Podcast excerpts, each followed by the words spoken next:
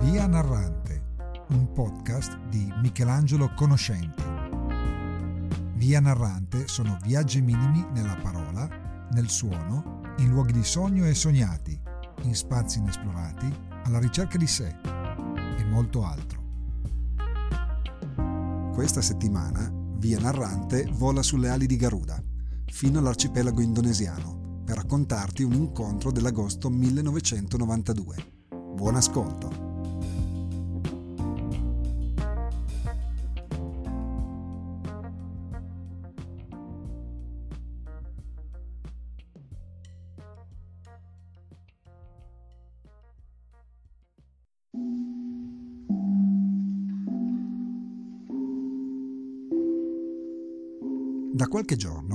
Tornato a Bali, dopo una visita a Sulawesi che preferisco dimenticare.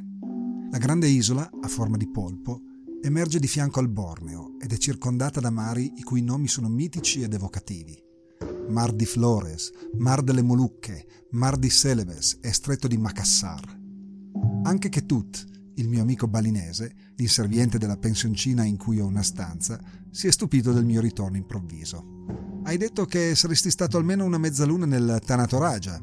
Così i balinesi misurano il tempo, con il calendario lunare, e mezzaluna indica quindi due settimane. La luna scandisce infatti la vita degli isolani e le viene attribuita anche una voce e un suono. Secondo la tradizione balinese, il gamelan è lo strumento musicale che riproduce il suono della luna. Ascolta.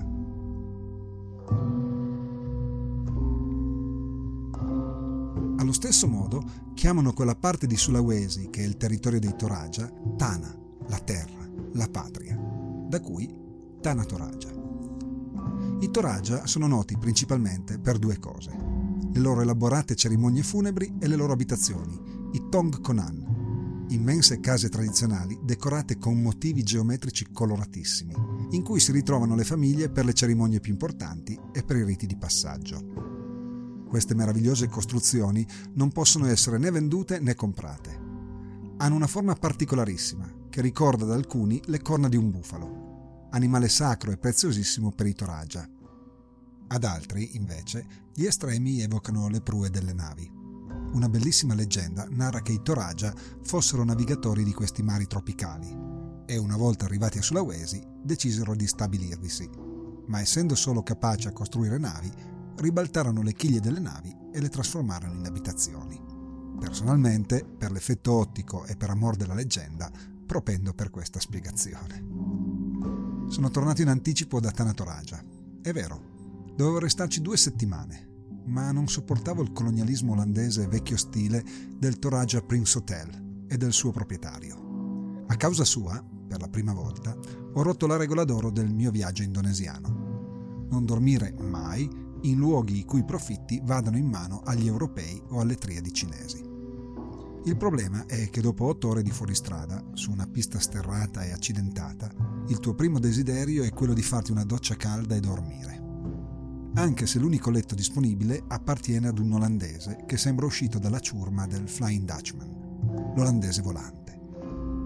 Quando ho scoperto che controllava tutti i posti letto della zona e i relativi servizi turistici, Pagando però una miseria ai Toraja, non ho più voluto restare. Usare le tradizioni di un popolo per farci un bel po' di soldi e costringere la fame, perché così i turisti possono apprezzare l'autenticità della tribale vita quotidiana, mi sembra almeno inaccettabile.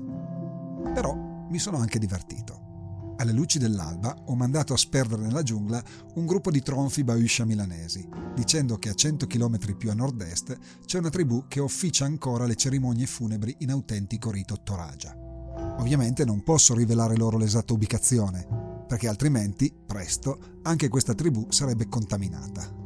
Mentre parlo, le mie indicazioni diventano allusivamente sempre più dettagliate indirizzando gli ambrosiani verso una zona dove è in corso una deforestazione selvaggia. Chissà come rimarranno delusi quando scopriranno che non solo non c'è nessuno da quelle parti, ma che tutte le strade dell'isola, eccetto quella che da Ujung Pandang porta a Rantepao, la rotta dei turisti, sono asfaltate. L'olandese volante vuole assolutamente che la vecchia pista rimanga tale. Anche in questo modo si mantiene viva la tradizione e, si sa, la tradizione non ha prezzo e noi avremo un'emozione in più da raccontare a casa. Ketut è proprio deluso. Sperava che gli portassi qualche bel ricordo dall'antica Celebes, ma ha capito che Guru Engris, l'insegnante d'inglese, così mi chiama lui in indonesiano, al contrario di quanto gli è accaduto con Bali, la vecchia tartaruga, non si è innamorato della piovra. Potenza delle religioni animiste e politeiste, che trasformano luoghi e sensazioni in esseri viventi. In realtà nessun indonesiano si innamora della piovra. La maggior parte di loro e della popolazione attuale dell'isola è costretta a recarvisi a causa di un piano di colonizzazione statale. Altrimenti non ci verrebbe nessuno, mi dicono sconsolati alcuni locali con cui mi sono bevuto una fresca e tonificante Bir Bintang, la locale birra della stella. Così, finalmente, sono tornato alla mia casa equatoriale. Ho salutato tutti, passando per primo da Imade Merta, l'anziano dei Beach Boys, del grande albergo di una nota catena internazionale. Lui e i suoi colleghi tengono in ordine la spiaggia e noleggiano canoe. Ridendo, mi dice che a Sanuro ho degli amici e che tutti ricordano il giorno in cui, clandestino, sulla spiaggia del lussuoso hotel, l'ho salutato dicendogli Selamat siang, sia Panamanda? Buongiorno, come si chiama signore? Imade Merta rimase esterefatto non so se per il fatto che una volta tanto un europeo masticasse un po' di Bahasa Indonesia, la lingua dell'Indonesia, così si chiama l'indonesiano, o perché mi sono rivolto a lui chiedendogli il suo nome nell'antica forma deferenziale che si deve al vecchio del villaggio. Baik, Sayanama Imade Merta. Bene, mi chiamo Imade Merta, mi rispose divertito, congiungendo le mani al petto. L'amicizia era poi nata in tarda mattinata, mi dice, e mi ricorda quando avevo comprato del cibo dal Warung, il ristorante mobile che, a seconda del tono della campana che lo accompagna, distingue la tipologia di prodotti venduti e ne offrì anche a lui. Tu non mangi melanzana alla parmigiana? mi chiese. Il mio sguardo, altrettanto estrefatto, lo guarda con aria interrogativa. Cosa ci fanno delle parole italiane in mezzo all'indonesiano? Made sorride ed indica il ristorante sulla spiaggia dove i miei connazionali, dopo le fatiche di un anno di lavoro e parecchie ore di volo, si sollazzano giocando alle bocce e mangiano artificiosi piatti italiani. Questi, dopo aver allegramente fermentato per diverse ore al sole equatoriale, sotto campane di vetro che intendono proteggerli adeguatamente dagli insetti, torneranno nel freezer dell'albergo. Un ciclo che si ripeterà fin tanto che il piatto non troverà un suo estimatore. Da lì a qualche ora, un italiano rimpiangerà le condizioni igieniche dell'Italia, ma soprattutto un buon piatto di nostrani spaghetti. Che Tut mi ha detto che non hai amato Sulawesi. Forse Agung ti ha chiamato per farti tornare a noi. Può darsi, ma in verità mi mancava l'isola. Taman Agung, il vulcano, è l'isola. Questo lo sai da tempo, mi dice con il tono del vecchio saggio che rimprovera dolcemente, ma fermamente, il giovane discepolo. Lo so, da tempo dal giorno del nostro primo incontro. Made, avendo saputo della mia voglia di stare qui per capire lo spirito del Kanuri Yoga, uno dei testi fondamentali della cultura isolana, si è preso cura della mia educazione balinese. Lo fa per farmi capire quale sia l'essenza del vecchio manoscritto, che definisce Bali l'isola che riposa sul dorso di una tartaruga, galleggiando nell'oceano sotto la trama di un cielo profumato, splendido e pieno di fiori rari. Come fai a non innamorarti di un'isola che viene definita così? I balinesi, mi dice, non amano il mare perché troppo spesso la dea di Labuan, le forti correnti, ci ha portati via.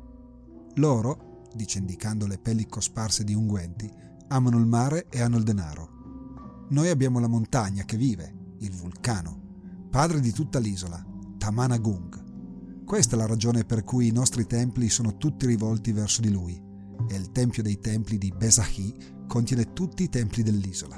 Le sue parole suonano sempre melliflue, come la lava del vulcano e un mantra antichissimo. Sei tornato al Tamanagung? Sì, ormai mi sento uno della famiglia del signor Igusti Agung Putu Kecha e il suo hotel è la mia casa qui. È la protezione del vulcano che ti chiama. Ti ha richiamato a sé da Tanatoraja. Ti vuole vicino. Lo sai che la ricerca non finisce mai. Lo so. So anche che sta per raccontarmi qualcosa di nuovo sul cosmo animistico balinese. Lascia il Tamanagung e vai a Kalibukbuk. Là ci sono le spiagge di sabbia nera. L'anima di Agung raggiunse il mare nel giorno di Ekadesa Rudra, la più grande delle cerimonie sacrificali balinesi, che ricorre una volta ogni cento anni del nostro calendario. Vai là e troverai la risposta. A quale delle domande?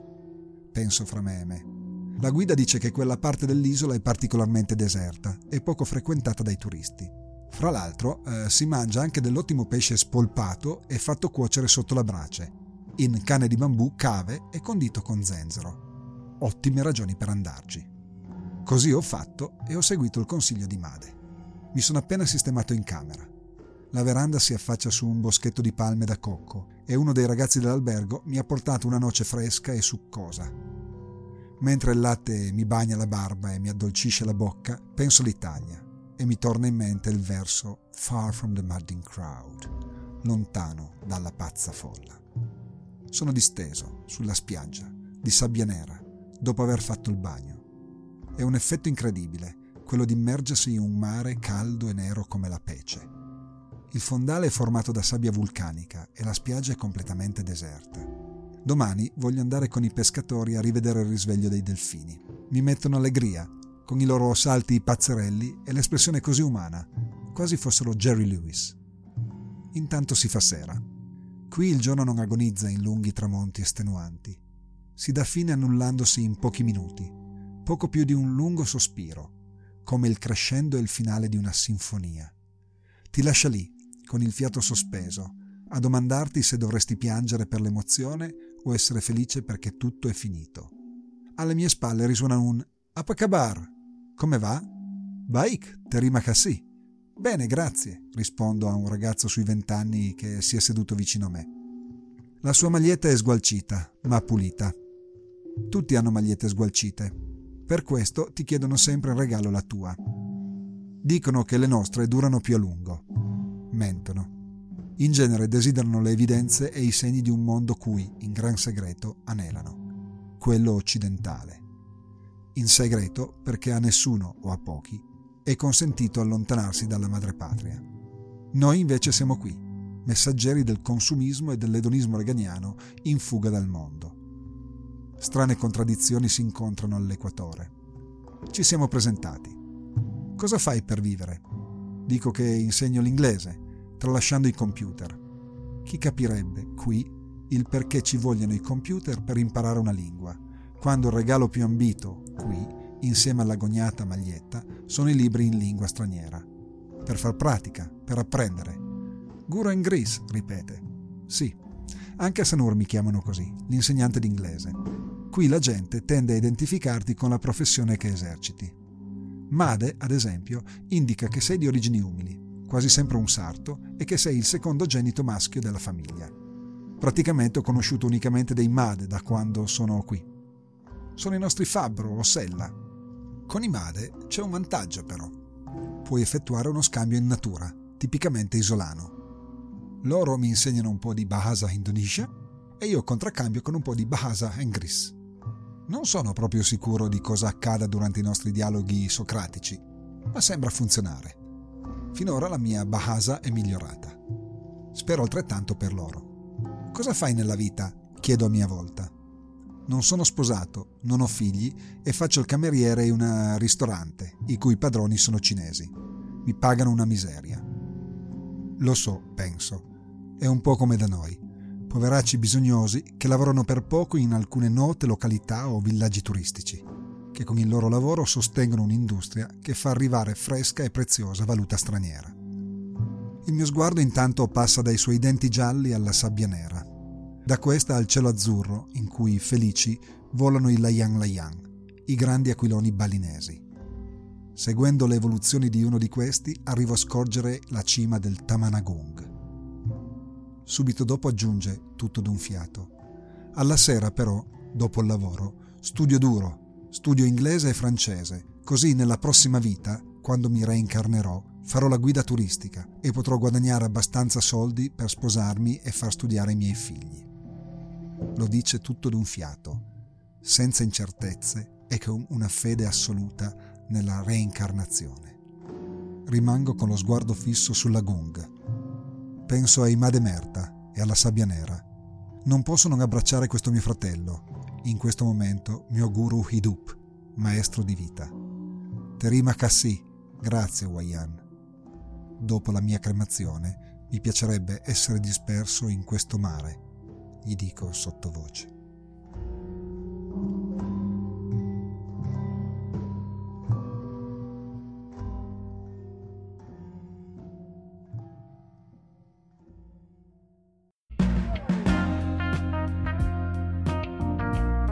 Hai ascoltato Via Narrante, un podcast di Michelangelo Conoscenti. Via Narrante sono viaggi minimi nella parola, nel suono, in luoghi di sogno e sognati, in spazi inesplorati, alla ricerca di sé e molto altro. Grazie per l'ascolto. Ci ritroviamo la prossima settimana. Se hai apprezzato questo episodio, condividilo. Ciao! Puoi trovare i riferimenti, i riconoscimenti e le attribuzioni della colonna sonora per questo episodio alla pagina credits di vianarrante.it, dove non diversamente specificato suoni e musiche sono di proprietà di Michelangelo Conoscenti.